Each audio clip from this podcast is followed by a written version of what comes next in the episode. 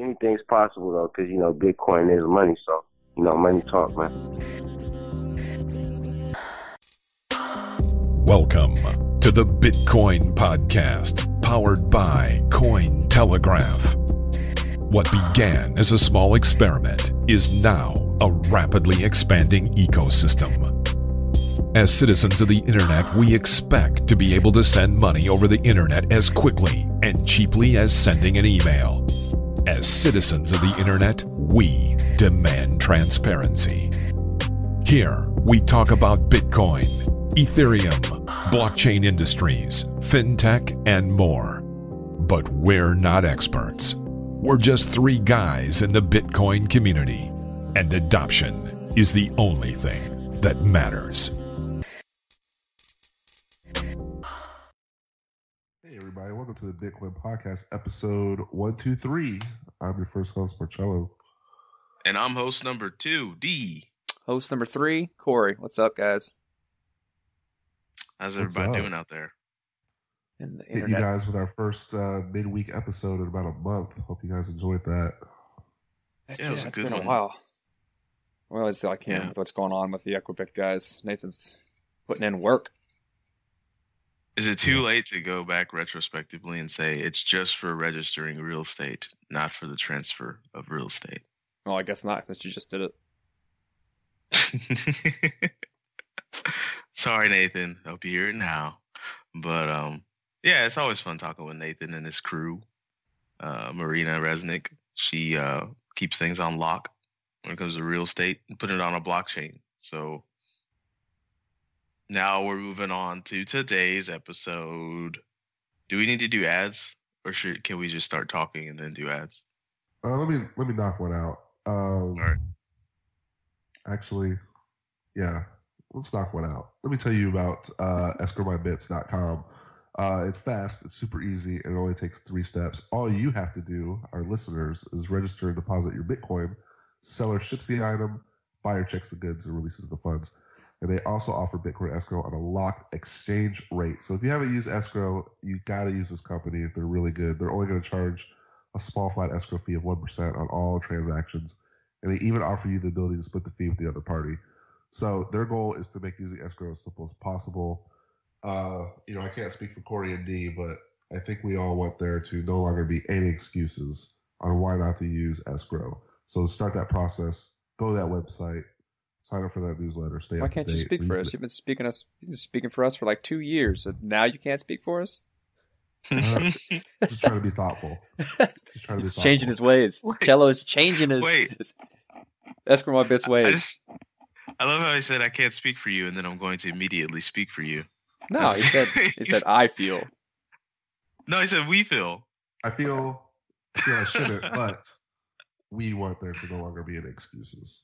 So Real. Hell yeah. No excuses. Escrow your shit. Oh, sorry, this is your line. My bad. Keep escrow your shit with escrow my bits. Dot com. Yep. can't believe we're still doing that.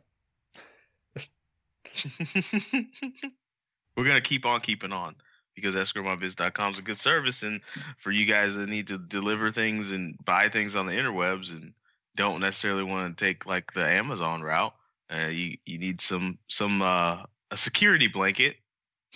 Use escrowmybits.com. Yep. All right. So what's on the docket today? Well, I think a lot of people in our Slack have been voicing. I feel like a lot of people are joining our Slack just to voice their concerns, and then they kind of like disappear. Have you guys been noticing that?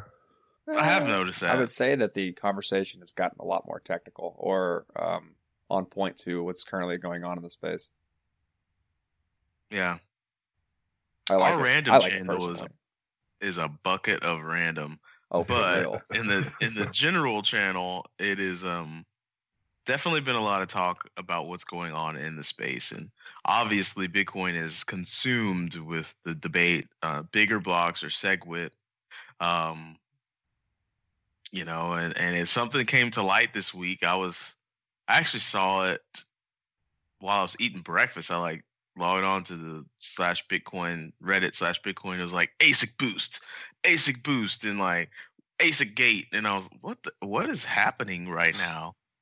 And so then when i like read a couple articles and found out, and I'm probably going to be really wrong about this, but apparently Jihan has manufactured ASICs that allow him to get the proof of work done without using that much energy or the, the amount of energy everyone else has to use.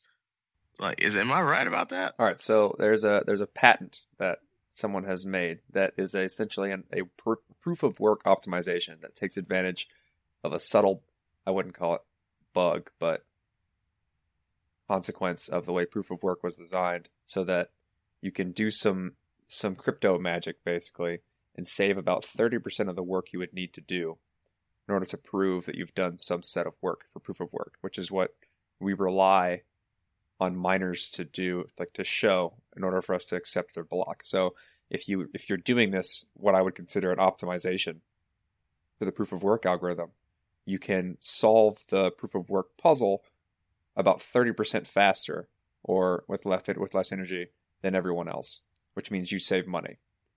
And if you can do if you can, you know, continue to do that, then you have a, a, a heavy advantage on the mining network. And someone, Gregory Maxwell, came out and said that a very large conglomerate is taking advantage of this in a very subtle way that we can't notice. And SegWit is, he claims that SegWit is a proposed solution, which is why it's being blocked. Because if you pass SegWit, they can no longer use this optimization. So they're purposefully spending essentially the money that they're making over everyone else to block SegWit from being passed. Now, I have a few qualms with how I'm not saying whether or not this is true. Gregory Maxwell said he reverse engineered a mining chip to show that this was being done and that we should pass SegWit or something else to essentially block this from happening. And there's a few things that I guess I'd like to talk about that around the subject. One, he provided absolutely zero proof as to reverse engineering a mining chip. He just said that he did it. And if you're going to lay a dr- massive claim in the Bitcoin space, that's not, and try not to appeal to emotions, which is what he's doing right now, by not providing any any proof, then it's hard for me to believe real like good Mhm. motivations to what you're doing. It's like, oh, oh, turns out SegWit is perfect for this. Well, Did he not like, give some numbers or anything? He didn't no, do there's anything. nothing. He There's just nothing. There's there's a there's essentially a a BIP that says what you know, basically how it works. Um, what the motivation would be behind it, and that we need to pass SegWit in order to fix it. So, given the community that we're in, and everyone in this community knows, if you say something, you pretty much have to have some sort of evidence to back up what you're saying. Some sort of numbers, a white paper, something just to say, hey, this information can, you know, be repeated and you can take a look at it for yourself if you want to. And so since him not doing that, now it's kind of now it's fishy for both sides, right? Because he's So you're, like you're saying he's under scrutiny right now. I'm saying he that needs to be, like right? he needs to be under scrutiny. Like remember when Craig Wright came out and said he's Satoshi and said he's going to move some stuff, and he did it in such a way that like everyone was like, "Fuck that! You didn't do anything. You didn't actually do anything like you would have if you were Satoshi." Like the amount of scrutiny involved with proving that he was Satoshi with the keys was ridiculously massive, and and you know for good purposes, but hmm around this, no one's saying anything. No one's like, "What do you What do you mean you reverse engineered a chip? How did you do that? Where's your proof?" If you're going to be throwing these types of claims at other people in the space, to say you're taking Mhm. advantage of of the network, you need to prove it. And it, there's been no proof. Maybe there is in Blockstream, but like, amongst some of the, the devs, but we haven't seen anything. Which is for an open and public network, you need to see something. hmm Also, on top of that, it's like there's there is an argument to be made that doing ASIC boost is just an optimization. And you can't blame someone for using optimizations to benefit themselves. Yeah, Like I was just how gonna ask that question. That- like if I feel like they're mad at him because he got a better pickaxe. It's like, dude, like just because you can't make the pickaxes like I do, yours break off after three months of hacking into mines, and mine keep on going, and they pickaxe better. Like to me, I was just like, oh, good for Jihan. He made a he made a chip that's that's optimized that that and he's winning now. Good for him. But um, then to That's to that's find the out point like of being a competitive miner, is to do the best you can and to get the best hardware you can or whatever advantage you can, because that's how the incentives work. Yeah. And if, it- remember if it's, we had if a two problem, GPUs. if it's a problem, then it's a problem with the entire We had two of system and not just with one like with one people. You can't censor that way. It's it's it's a it's essentially this giant hypocrisy of censoring one thing while claiming censorship resistance and other things because it doesn't suit you or where your or like where your motives are aligned. It doesn't go with your mm-hmm. ideology. And that's not the way the system's supposed to work. So if they remove the ASIC boost functionality, then their success decreases. Oh most yeah. likely. Yeah, their Well- their their profitability as a mining wait, company wait. decreases Their, their profitability does because Cello, they're only using less. They're using less energy to do the same thing. So they they probably get about the same rate of finding a block, but they use less energy to do so. So their profit increases. I'm not sure. Well, I about understand that. what you're I saying, but I think their if they're using ASIC, Go ahead. if they're using ASIC boost to gain a revenue advantage, then that advantage would be evident with discontinued use, though. Yeah. the The power savings is the way the advantage works, but the only reason they use it is to generate more revenue. Then, you Well, know, no, they wouldn't be generating more revenue. They'd just be making more profit because they're paying less cost. will be a higher profit margin. That's generating more revenue, isn't it? No, it's not. No, it's Revenue not. is My bad. My bad. Say, My bad, about to- we're about to businessman. go. Someone's got a point. um, but that's one good for Jihan. He knows how to fabricate the hell out of some ASICs. He's a great competitive If, miner. if that's the case, So I don't- That's the thing. Like if we don't know. We don't. We can't talk about it because we don't fucking know. It's it's not even worth discussing because there's no proof. You can't I- just say shit and then it become true. This is like this. This is Trump's America. You know what I mean? Are you sure? Are you sure we've got a president Yeah. that? Uh, I, I, I immediately regret saying that out loud because we do it regularly. But that's that a world that the Bitcoin space is trying to become, right? mhm. It's an open and public network, and if you make claims like that, you need to back them up. Otherwise, they're they carry zero weight. And To just me- because he's Gregory Maxwell CTO Blockstream doesn't mean it should carry weight. It should it should mean that he's the type of guy that does provide proof when saying shit like that. Mhm. Look at that tweet, though. that Cello, are you sent. still like when you when you hear things and you're seeing stuff like this going on in the community? Does it not reinstill faith in how the actual like system of Bitcoin is so good and rigid and like because the system works the way it works? We've been able to provide the scrutiny to both sides of the argument to to the the truth is gonna show eventually. Like that's to me, I think that's why I like Bitcoin. I keep faith by my value in it because you know when it, when it's not making sense, somebody's making dollars, right? And I said it a couple weeks ago about Bear saying some dumb shit, and then like one of our listeners was like, "Hey, you shouldn't hate on Bear," and I was like, "I'm not hating on him. I'm just stating a fact. The dude is standing up saying a lot of dumb shit, and and it doesn't make any sense." And so then we have this Jihan ASIC boost thing, and then it just kind of feels like we're getting closer to the truth of why SegWit can't get activated. Well, um, what I feel, what I've learned from listening to Corey and you and doing this podcast and paying attention to the news, usually the simplest answer is the correct one. And that's usually what I've learned. that's uh, I say that's a that's a general truism of life. hmm I mean, So it- what that's the the whole simple point thing? of the incentivization network. Like it, that the the system has to work so that people who attack the system can't overthrow the system. If they can, then the system doesn't work. You, you have to assume that anyone who's mining is going to do everything that they possibly can to make the most money. Otherwise, they wouldn't be mining if it's not profitable or they think they have some type of advantage. unless we completely decentralize it so that it's just a it's a back end process. But that's not ever. I don't see that happening anytime soon. So Uh, definitely not in our lifetime.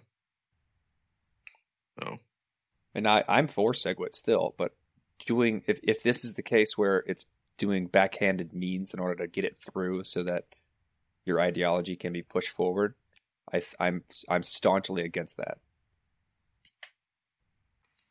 that's what I'm worried about. I'm worried that this uh one Bitcoin has finally reached the point to where the human factor is undeniable.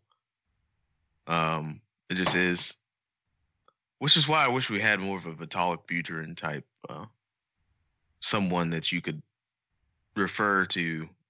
But Yeah, I'm we have people like that in the space. They just haven't been deified the way Vitalik has. maybe they need to be. Can somebody in our uh, listenership build a shrine to the Gavins and the G Maxes and the Peter Wool? Is it Wool or Wule or Wiele? Peter Peter Wool. Wool, Wheel, Peter Wool. Wool. I don't know. He will not come on our show. Woolly. It's I think it's um, Woolly. I think that's the way he pronounced it when I watched his Segwit talk. Maybe it's because I can't get his name right. That's why I'm not going on that damn show. Fuck those guys. You can't even get Andreas's name right. He's been on the show a couple times. I got Andreas' name, did I? No, we, That's- the Cointelegraph article spelled it wrong. Oh yeah, that's right. And then the Cointelegraph also also said that we interviewed Nate Dogg. Yeah, fuck that. I mean, Nate Dog. oh boy, we interviewed a dead man. and do we, have Um, any, do we have any listeners uh, that attend the University of Miami? Because uh, I got some good news for you. Anyone want to take a guess? I think they got a Bitcoin ATM. Yep. Oh my goodness, I'm a genius. How did I know? Athena Bitcoin is uh, installed at the Power Mart Coral Gables, which is inside a mobile gas station food mart. So uh, shout out to Athena Bitcoin opening up new locations. Where else do they have locations, Cello? Oh, they're located in Houston, Fort Worth, Dallas, H Town, or Cedar Dub, Hill, D your Tizzle. hometown, You should look at the Cedar map so you can stop saying Texas cities. just everywhere in Texas. Everywhere in Texas and other places. Athena They're Bitcoin. all along the East Coast, man. yeah. Here, Uh, Hold up. You keep talking, Cello. I'm gonna find these places. All right, and then at the end, you can you can just rattle them off. Uh, download the Athena Bitcoin wallet on that App Store, or Google Play, because we're brought to you by them. They're the most trusted name in Bitcoin ATMs. Uh, for specific locations, uh, you can wait and listen to D, or you can visit AthenaBitcoin.com. And we're also brought to you by Athena Bitcoin's portfolio company, BitQuick.co, not com, co, the secure, quick, and easy peer-to-peer Bitcoin marketplace where you can get Bitcoin for cash in as little as three hours. And Bitquick has been serving Bitcoiners since 2013. Where there's a bank, there's Bitquick. You guys ready for this? All right. In Florida, they're coming at you in Homestead, Florida, Hollywood, Florida, uh, Lev's Pawn Shop, the Are you really Sunoco name gas off station all of them? is really represented. Nah, just a few of the hot, the Okay. heavy I was hitters. I was about to say I'm walking away if you're going to name all This, of this is them. Les's, Les's Pawn Way shop. too He's a many. hitter. in Georgia at the Texaco on 2920 Old Norcross Road, Duluth, Georgia, zip code 30096. Oh yeah, hold up. The Tobacco Shack coming at you, supported. Uh not doing the address thing. Um definitely closed on Sundays. Let's see. In Missouri, you can find them at Fred's Fuel and Foods truck stop in the middle of Gilman. Gilman, that's a place. All right, we're done with this. Uh We're done with this section. Wait, there's got to be someone. There's got to be a heavy hitter. Let me look here. Oh. Oh, here's the actual Cedar Hill place, Corey, if you're interested. Do you know what the Cedar Hill Village Mall is? Yeah, it's like the largest strip mall in Texas. Oh, cool. Well, they're there 24 hours, baby. All right, that's it, guys. Athena Bitcoin all over the place. Like, for real, get your Bitcoin. You think someone went to the strip mall at like 4 a.m. to the Athena Bitcoin and got robbed, but the, the robber's like, what? What am I? Bitcoin? Where's the money at? Robbing someone for Bitcoin, and then he gets on ramped. He's like, "Well, I just stole all this new money. I have to learn about it," and then he gets on ramped. I wonder if that has actually, actually happened. Somebody stole a bunch of Bitcoin. They didn't know what to do with it. Well, that they good? bug someone at an ATM Bitcoin. Is that like a really Bitcoin good ATM. like marketing strategy for on ramping people? Is like you just look really, really, really like helpless or vulnerable at, at an ATM, and they're like, "Give me all your money." It's like it's Bitcoin. You want to learn how to use it? oh, you're gonna need to learn some things before you rob me. I'll Uh. happily give you some money if you learn how to use it. This is bad, guys. So I just went to Athena Bitcoin's website, and at the very top it says, "Note: Bitcoin network has a large, greater than seventy thousand of unconfirmed transactions. This is affecting the confirmation times. Transactions will propagate when the network clears. You can network. You can look at it. That's an old How? message. It's been there for a while. I'm curious if it's still relevant. Then I need to make sure that that message is linked to the somebody that's broadcasting the mempool size. Athena, if you heard me, fix that. Okay. You hired me. So we got an interview coming up. Yep. We're about to lay it on y'all's ears. He kind of stole our idea, D. A consultancy that helps with, with blockchain related issues. I'm gonna go ahead and let you know that um, a lot of people are doing that. Crap. Yeah, you are not the first to have this idea.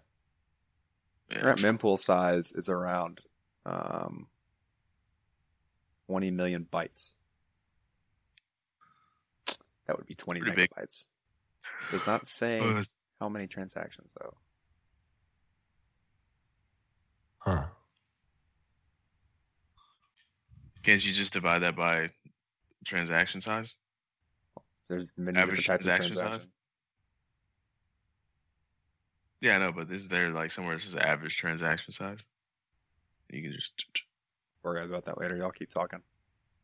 Okay, so Cello, who who's Jeremy Epstein, and why should everybody listening right now love what they're about to hear?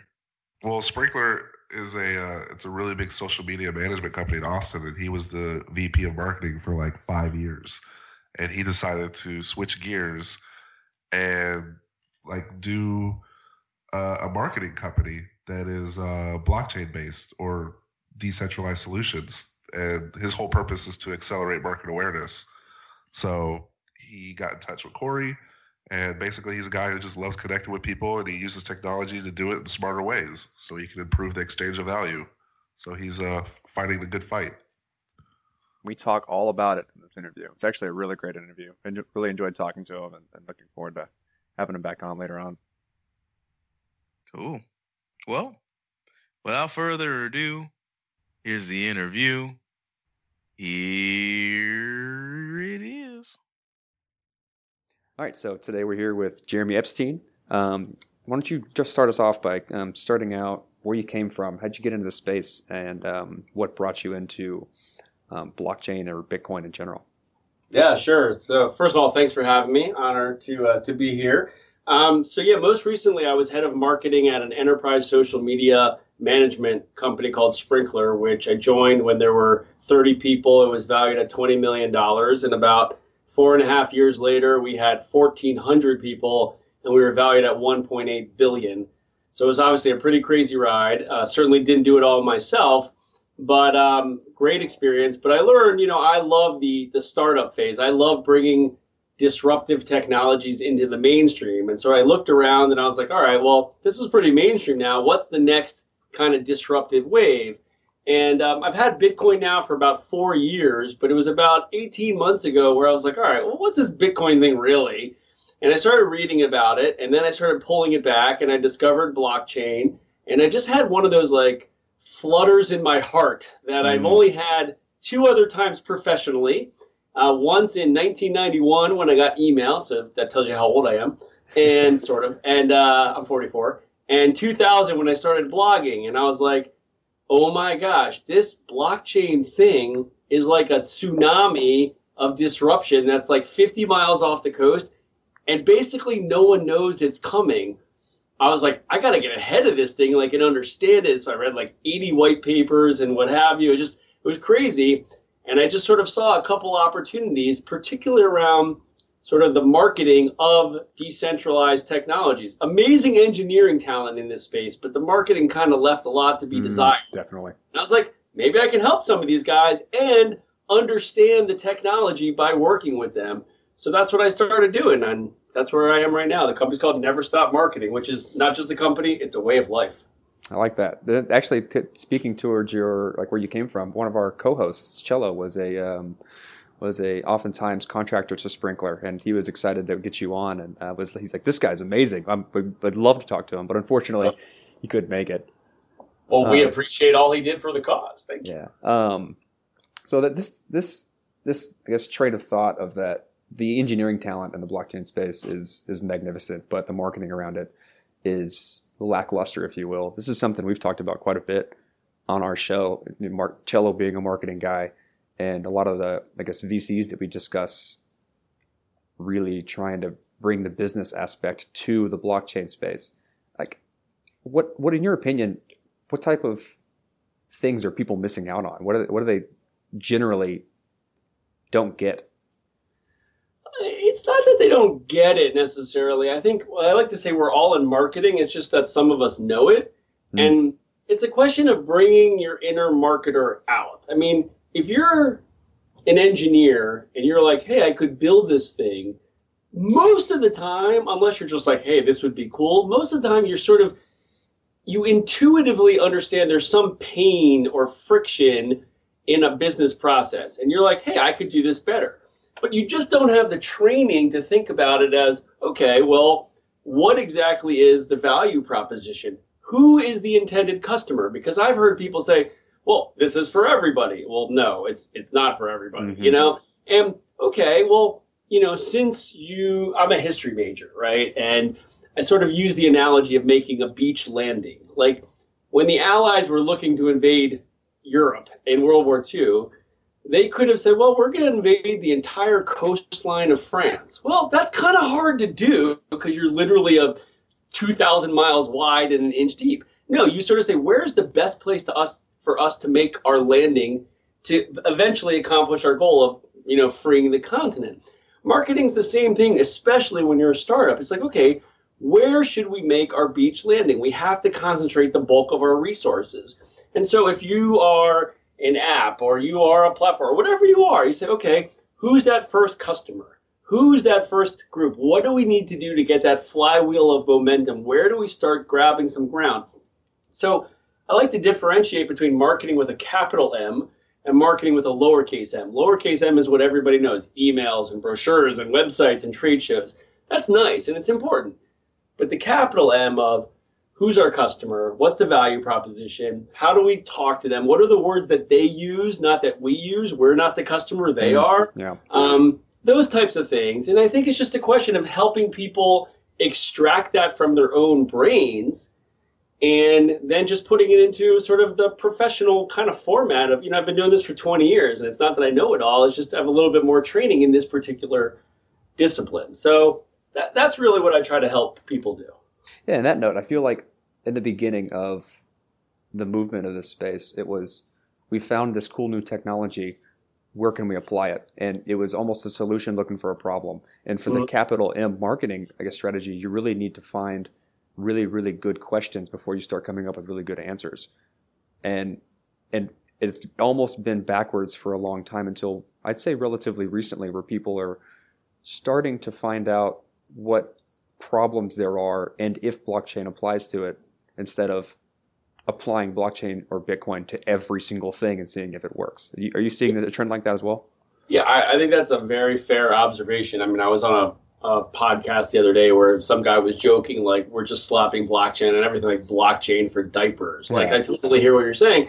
But, you know, I, I think you're right. Like, it, it is what's the problem, but, you know, there's also where's the opportunity to add value Mhm. that previously wasn't. And I think that's what's so exciting to me about this space at this particular, you know, moment in history. I, I sort of tell people, like, I just put up a post the other day, like, there are four phases of blockchain. You know, phase one is basically Satoshi unleashes it into the wild, right?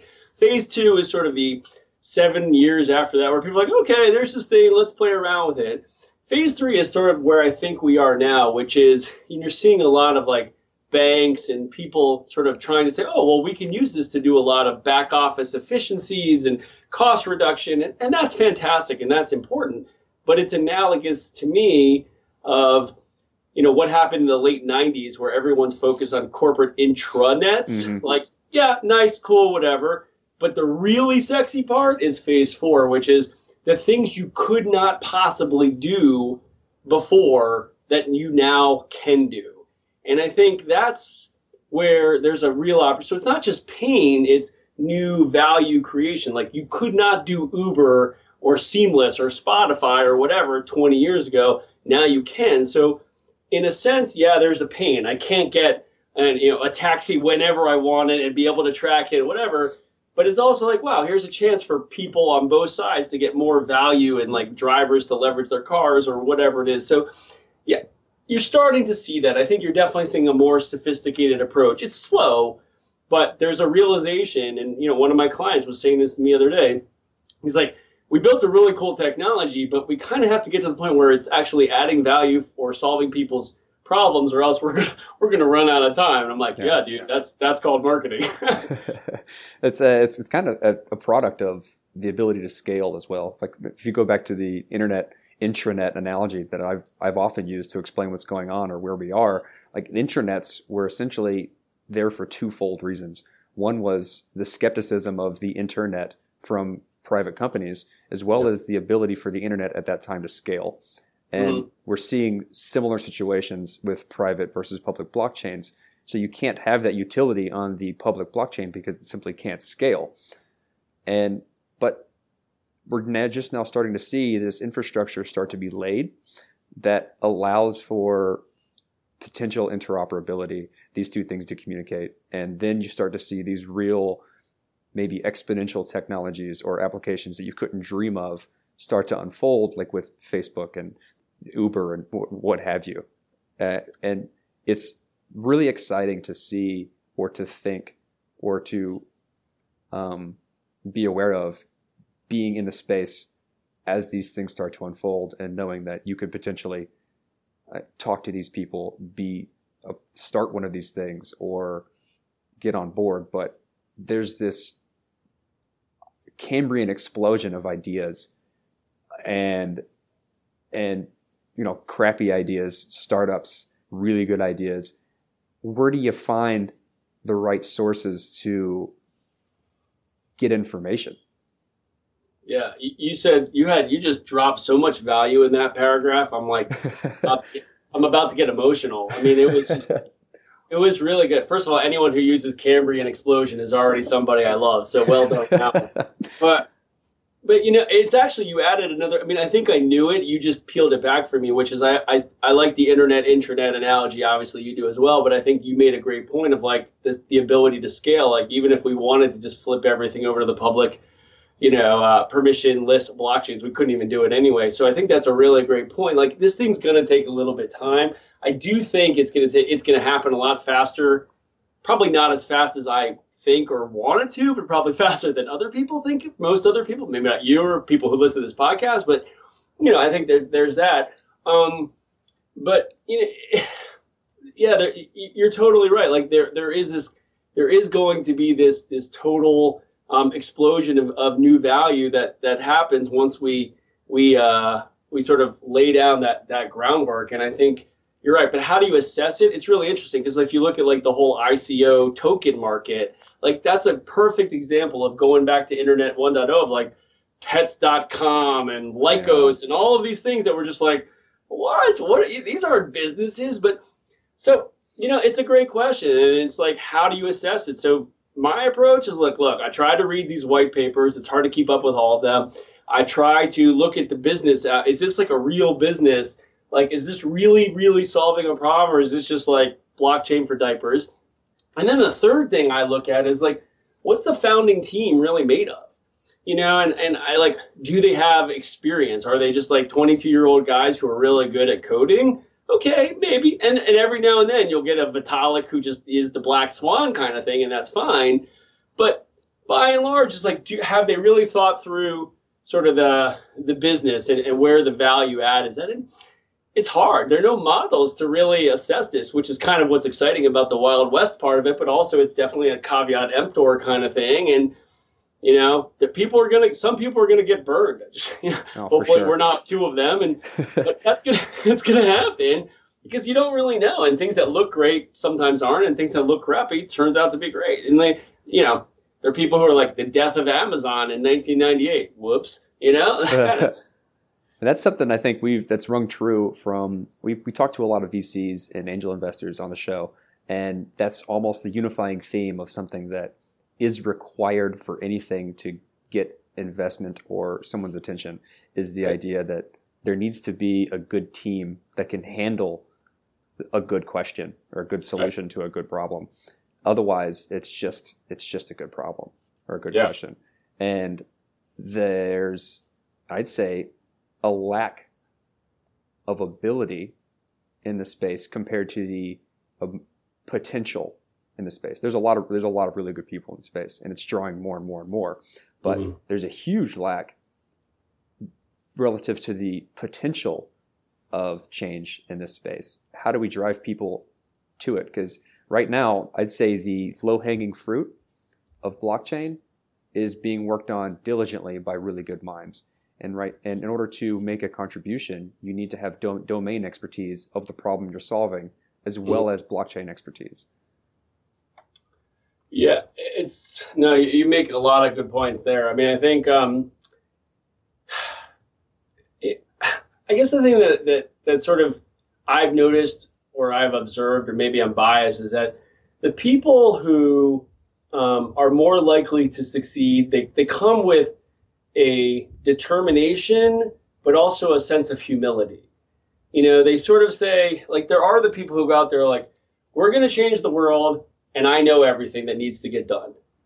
And then there are the people who are like, we're going to change the world, but I kind of know there are a lot of things I don't understand. So I'm going to go find the right people to help me and bring this in and realizing like, you know, you might be Steph Curry, but you still can't beat five other guys if you're playing one on five. you need a team, you need to be able to pass or whatever. And so like I think it's there's um the guys the great engineering talent who are drawn to this and, and see the opportunities are are different than the great sort of leadership talent that says, wow, you know what? I have to bring in someone who understands enough about the technology so that he or she can make it can explain it but also understands the marketing or understands the sales or understands the community or whatever aspect it is. And then together like like i have a client in um, they're based in switzerland. They call the fermat project. They're working on this thing called the internet of people which is just so potentially transformative.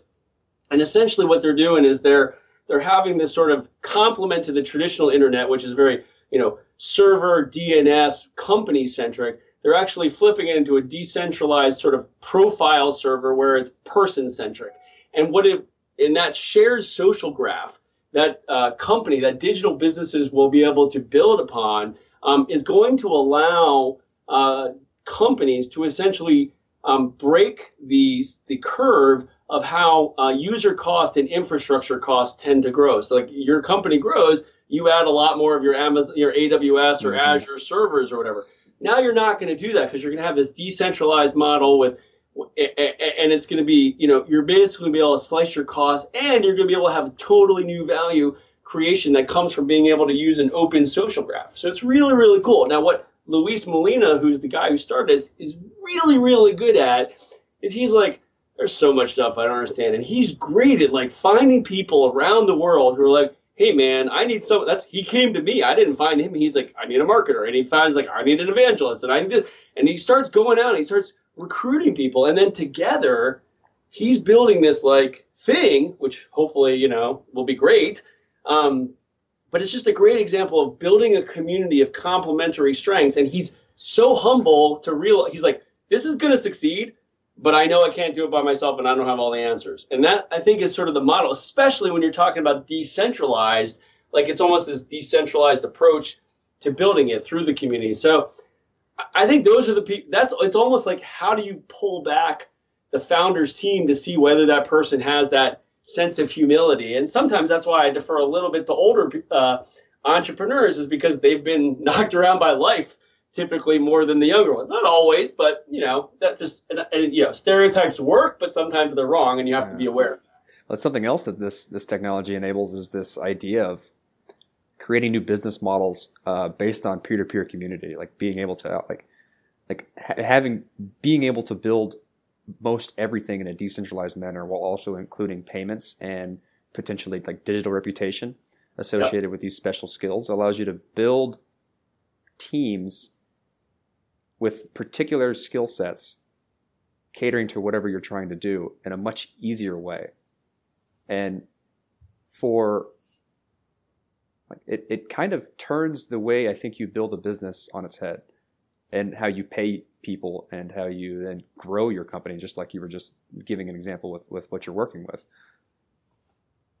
I don't, it's, yeah. it's, it's, it's, it's, I don't know how, how to look at this or how to, how to move forward if I'm starting to build something new, but it's incredibly exciting because I don't know, like, do I just reach out and start build like a Slack channel and then build something from there? Do I do the traditional way of kind of gaining seed funding? Do I do open source crowdfunding? All these different opportunities of how you build your business and how then how you then define trust within that company.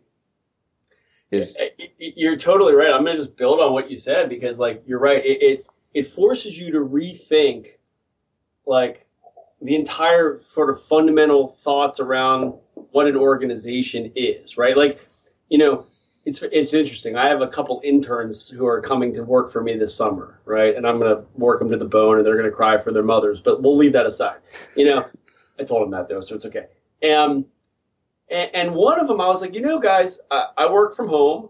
We're a decentralized organization to begin with. I don't have any employees. I have a bunch of 1099s who I pull in for specific projects. I said, you're going to have to be com- com- comfortable working from home. And one of them was like, well you know, I kind of want to see like an office environment. And I was like, you know, I feel like your parents who graduated high school before the internet was a thing, you know, did you a disservice by thinking work is a place you go to. In this world, work is something that comes to you, right?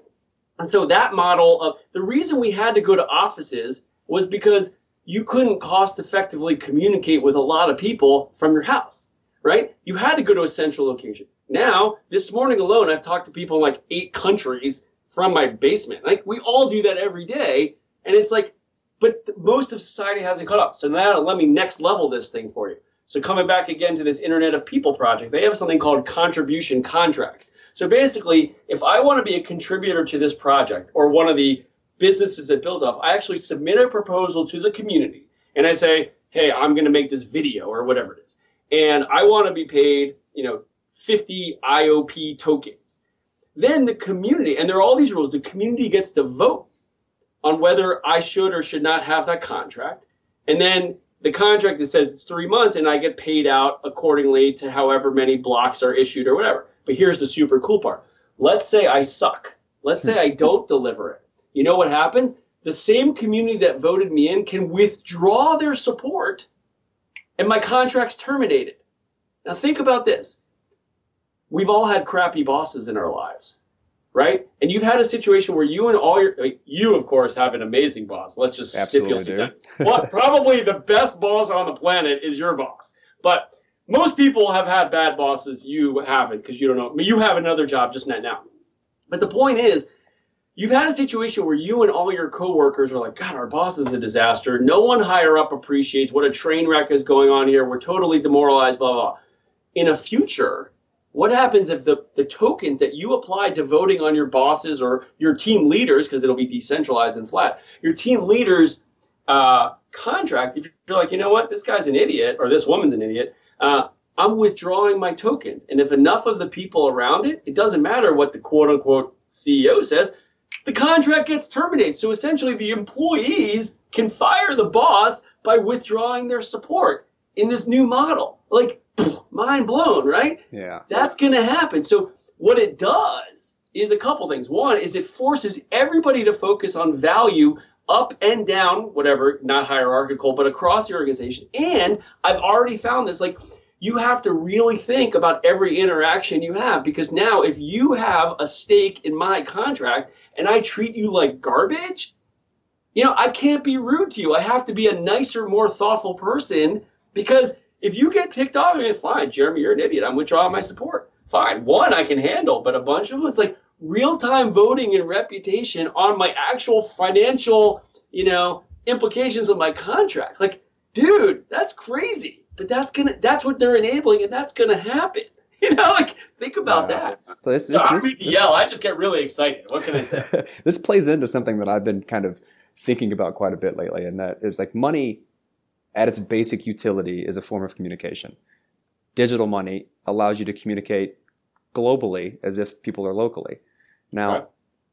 because we've generalized or abstracted away um, kind of back to this general concept of communication with blockchain, we're now figuring out ways to properly incentivize people to communicate in that so that they follow the rules or they do the right thing and that's and well, your example is a shining example of of this.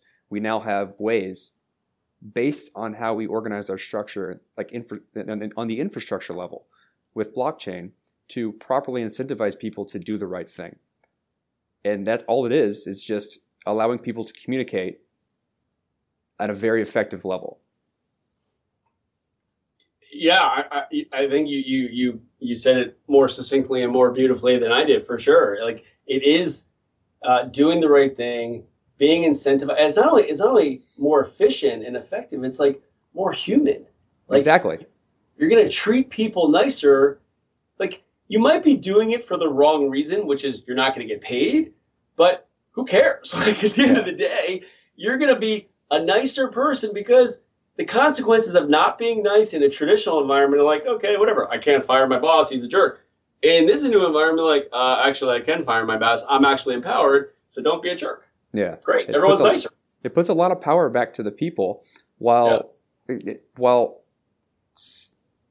simultaneously incentivizing good behavior of those people to interact with each other Yeah. which is just like it would be in the olden times when you just when you just you had smaller groups of people communicating in real life we've lost that as the internet grew up Mhm. because you can be an anonymous troll and not have any repercussions. This is bringing that back so that there are repercussions associated with being terrible on the internet. And it's all based on how you communicate over the internet. When you add value to that, it really it really properly aligns the incentives to become a good human being. Yeah, I mean it's interesting because I think when when we first started to see the internet come about and social came about, the idea that we were going back to this more personalized community, like you know old villages that we all like our ancestors lived in or small towns or whatever, like where everybody knew everybody, like that held the promise of a greater sense of ent- intimacy and security. And obviously between trolls and fake news and everything like we've lost. And that's why i think tim berners-lee was like hey let's re-decentralize the internet. Um, i think that's there. And then when you add this value layer on top um, you know I, I think you're right. Actually i would call if everyone's listening i would or by now they're probably not because they're doing something else but if they were listening i would say one of the best excuse me ted talks i saw on this is this guy Johan Gevers. Um, it's uh you'll just it's g-e-v-e-r-s and it's about like the decentralized society and he talks about how this sort of hierarchical siloed big scale impersonal is like a historical blip and that most of s- his human history was these small tight relationships of trust and thoughtfulness and whatever you know and now for the last 150 years or whatever of industrialization like we're living in this historical blip of course we don't know anything different so it just feels Mhm. normal but he's like saying, no, we're going to go back to that, and actually, there are benefits. Now we're just going to do it at global scale. Before we could only do it in our small village because we didn't have technology. Now technologies enable us to have the benefits of the intimacy of the small town, quote unquote, environment, trust, and all that stuff, but do it globally. And it's it's one of the most like mind blowing present. It's like 14 minutes or TED Talk, whatever. Um, so I loved it, and I think he's sort of echoing, or you're echoing what he said. So I'm totally with you. That plays into the conversation. We'll add it into the uh, show notes so people can can watch that. I'll watch it myself after this interview, to be honest. As you should. All right, let's. Uh, I guess we can pivot into more about Never Stop Marketing. What what is it? What type of services are you offering, and, and do you have any projects other than the ones you've recently talked about that you'd like to kind of put on Front Street? Yeah, sure. So I really kind of focus on um, two big things and one sort of uh, third thing. So the first one, as I said, is I, I work as a virtual CMO, Chief Marketing Officer, for startups in the space, um, and basically just help them. Um, get their you know their marketing plan their strategy their their value props just tighten it up and then help guide the execution. I typically don't do the execution. They'll have someone on staff but i'll sort of provide the the um, you know a little bit of coaching and, and mentorship for for that person. So um, that's one. And I, I just love working with these guys because as you well know i mean these are people who are not encumbered by the way the world is, you know, quote unquote, supposed to work. Like they're thinking down the path, and it's just, it's just, it keeps me young. Like I remember when I was in my 20s, I was like, God, all these, you know, 40, 50 year old people, like they have all this experience, but they're not listening to me about the internet. And I was like, when I'm going to be in my 40s, I don't want to be the guy who's just like, well, I have experience, you know what you're talking about. And I'm like, look, experience is great, but it can also be a huge blinder for you, which is, oh, well, it's never happened before, so it's not going to happen again. Well, that's silly, like clearly. So, yeah. what's great about working with these entrepreneurs is like they're forcing me, and I want to be forced to rethink. So, sort of, I, it's almost like R and D that I get paid for, and I get to have fun. So that's sort of group one. The second thing I do is because I've been working in sort of the enterprise world for a long time, is I take this and I go to enterprise audiences like I, I, do a lot of speaking and I do workshops with larger companies, and I'm like, all right.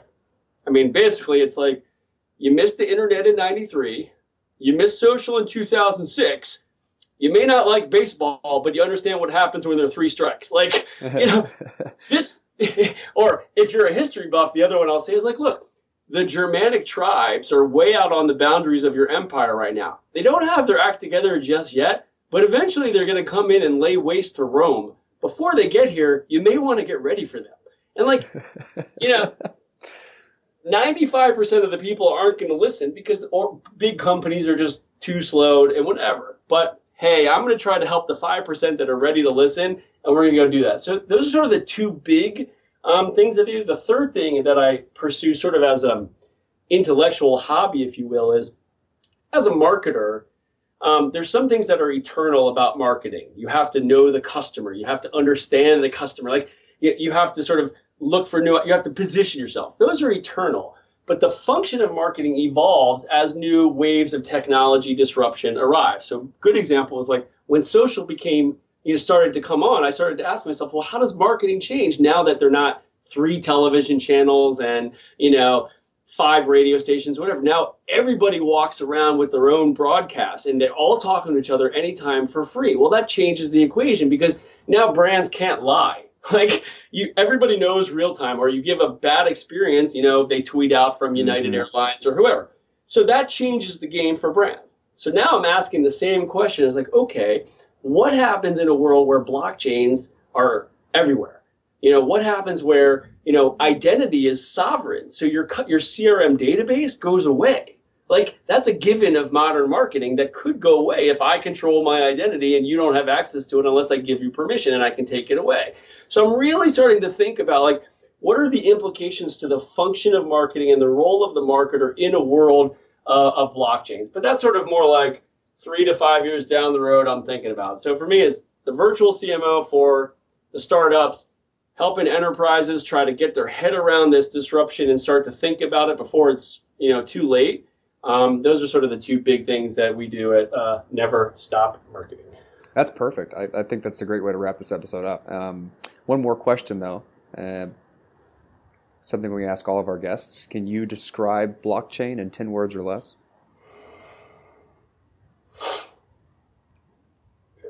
That is can I? Oh. That's a rough one. Distributed database with consensus about the information about the accurate information therein. That's pretty good. That's, that's nine. That's pretty good. That's a good one, and it's it's it's, it's quite generalized and applies to everything you want to do. It's it's a we always try to figure out where people come from. I think making people abstract away all the details gives you an idea of how they really view the space or what their lens is on the entire space. And uh, we've always liked asking that question. Yeah, I'll actually give you a link if you want to post this in the in the show notes. Um, I call it the blockchain tech stack because at the at the bottom is you just have the blockchain. I've read that. That's a good Oh, one. I'm touched. Um, and, and then it's the next couple layers where things start getting really interesting. And I think like you don't want to confuse like blockchain isn't smart contracts. Blockchains enable smart contracts. And so I think you want to help extract that so people are like, oh, it's not blockchain doesn't do everything. It's just fundamentally rethinking the database, and then you can start building things and layers on top of that. So that's how I'm thinking about it. But anyway, but that's it. So thank you, man. That's This- great. How can uh, how can our guests reach you if they'd like to reach out? Yeah, so neverstopmarketing.com is always good. Um, you can go from there. Um, uh, my Twitter, my personal Twitter is JER979, the number that goes back like 25 years. Story for another day. And um, yeah, I think in LinkedIn you can find me, what have you. But those are probably the best ways to uh, to track me down. I'm always interested in hearing what people are up to and you know getting new insights and having conversations. So uh, anybody happy to reach out. For, thanks a lot for coming on, and I hope to hear from you soon again. Thanks, man. Thanks for having me. And that was the interview with Jeremy Epstein. Steen. Steen, right? Jeremy Epstein. Epstein. Epstein. Uh, hope you enjoyed it. Um, very exciting when people are working in different disciplines and ended up getting very exciting about blockchain. And um, we're just gonna say blockchain and go ahead with it. Even though Bitcoin's the godfather of all this, it does seem like things are getting a lot more robust than Bitcoin as of late. Um, uh, which is not which is not a bad thing, right? I think it's a very good thing to have a robust industry. I don't know. I think it's a pretty good term to be honest. I've, I, it's starting to grow on me. It's literally explains what it is, like the data structure, and then the underlying mechanism for all of the different types of blockchain implementations is Mhm. basically the blockchain, the actual data structure, and then you have different consensus, different ways of creating a blockchain, but it's a chain of blocks. I feel like that's a pretty good moniker for what the technology is doing. I mean, people it doesn't really portray the idea of consensus around a blockchain and how you come to agree on a single version of a blockchain, which is uh, probably the, the the more innovative part or important Mhm. part. But so what? It's it's infrastructure technology. It doesn't need to portray that. Yeah. The sad thing is, is that like that that whole game changing thing that brought me in with Bitcoin. I definitely feel maybe I'm just a, like a like a maybe I'm approaching OG status. Like I've been through enough roller coaster price changes. I've been through enough trauma that it's just like, eh. There's a lot of people that just aren't gonna give a damn about what I gave a damn about when it comes to, you know, decentralized power and not needing a middleman. So taking some power away from the banks and all that stuff. It's just that's that's like the a very uh, what do you want to say like a outer rim thinking. I see it. I I, see it in a like- slightly different way. Um, I think in the short term, people aren't going to care. In the long term, we're gonna be those guys that are like, you were in it that early, because everyone's gonna know about it. It's gonna be the back end of how pretty much everything works. They're gonna be using it without knowing they're using it. It's gonna be how things operate and how the world communicates and transfers value. And they're gonna be like, you had a podcast talking about Bitcoin like way back then, and we're going to be like, yeah, we've been in the space that long. We're OGs, like because back th- like that far forward, we're gonna be OGs. Right now, it's just so new that no one gives a shit. It's- we're we're probably the only podcast that says OG on a weekly basis. we're OGs in this space. In fact, if I ever make it out to a conference, because people will not know who I am, I'll probably just get a T-shirt that says I'm an OG. That's it. Bitcoin OG. TBP Bitcoin OG. Well, um, yeah, I don't think we had anything pressing to talk about. Uh, though we can wrap. You guys want to wrap? Yeah, let me tell these people about the Equibit Development Corporation. Oh yeah. better known as EDC. It's uh, they're building several applications that are decentralizing the securities industry. The securities industry is just like the banking industry. They're filled with centralized intermediaries that clear and settle transactions. Uh, they handle shareholder communications and uh, other labor-intensive work. Uh, these expensive tasks can now be replaced with peer-to-peer technologies that brings the cost of performing this work down dramatically. So, issuing companies, dealers, investors they will all benefit significantly from cutting away this part of their overhead. So, you know, this is very, very important. So you need to visit equibit.org, sign up for that newsletter. They're planning a second ICO with new terms soon, uh, details pending. And uh, shout out to Chris Horlacher and uh, Nathan Wozniak. Good people, good company. Shout. I got the white paper. ICO.equibit.org explains what they're doing. Well, um, if that's it, uh, you guys can find us at uh, on the bitcoinpodcast.com. I don't know what happened to my brain right there. Like words just stopped. Uh, I couldn't grab any words out of all of the uh, words. We're at, you can find us on the bitcoinpodcast.com. Uh, all of the links to all of our things are there as well. We have our blog, uh, the medium.com slash bitcoin podcast. Uh, you can find our Slack there. If you hit the Slack tab, you can join our Slack. Uh, we have all sorts of conversations stemming from. Uh, I'll just flat out say it was the weirdest one of this week was would you pay for sex? I think that's what the conversation was for like two days in a random Slack. if you and were, we were if- like, if you were a billionaire, would you spend two point five million dollars? And it was a resounding no, except for Elias. except for Oh, one dude called was like, if I if I were a if I were a reclusive billionaire, I don't see it's that bad. I don't see. So that was very funny. Um, we, also like- talk like about talk extension blocks and current proposals of how we're to scale the Bitcoin network. So it it goes. Yeah, we, we we talk about a wide range of things. It's really developing into a pretty great community. On the daily, you'll find conversation that you can probably dive into. So go ahead and join our Slack, and and then if you find that you're just that engaged and you want to help us with producing the show in some way, you can reach out to us as well, and then we can help make this show better and keep growing it from what it was to what it is, and therefore all that good stuff. Hoorah! So the Twitter, uh, Cello runs the Twitter. He'll tweet you if you tweet at him uh, at the BTC podcast on Twitter. Um, what what else do we do? We do things. We sell shirts, right? If you want a shirt, ask us in the Slack, and we'll send you a shirt. You On gotta send us some too. Bitcoin. If you're on We'll Purse, see, yeah. hop it, hop it up, hop on our store on Purse, and you can buy them there. Get your shit Yeah, in purse. We'll get your shit with purse. That was the purse. Hats purse coming ad soon. that we We got hats. That's very true. Um, we are asking the community if you know anybody that has a hardware wallet and wants to give one away for free, a new one to us, like Ledger or or Trezor, and they and they want to just give us one and we can review it on the show and let you guys know what we think about it, or KeepKey. Um, Actually, I ha- I have a KeepKey, but you can give me another free one. That'd be cool. Um, so Uh, shout Yeah. out to J- Janice, our new community manager. yep.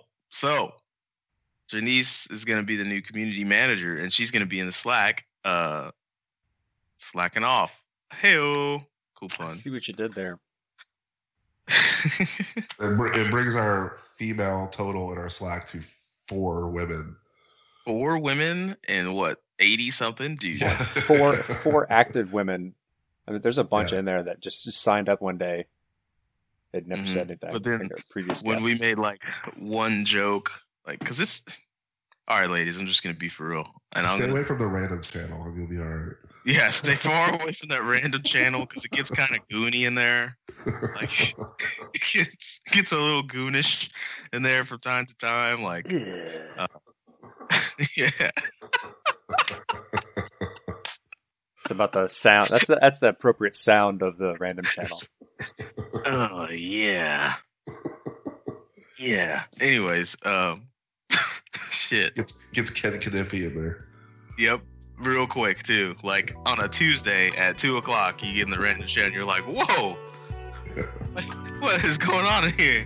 Anyways, uh, you guys have a good one, and thanks for listening. Uh, play the outro.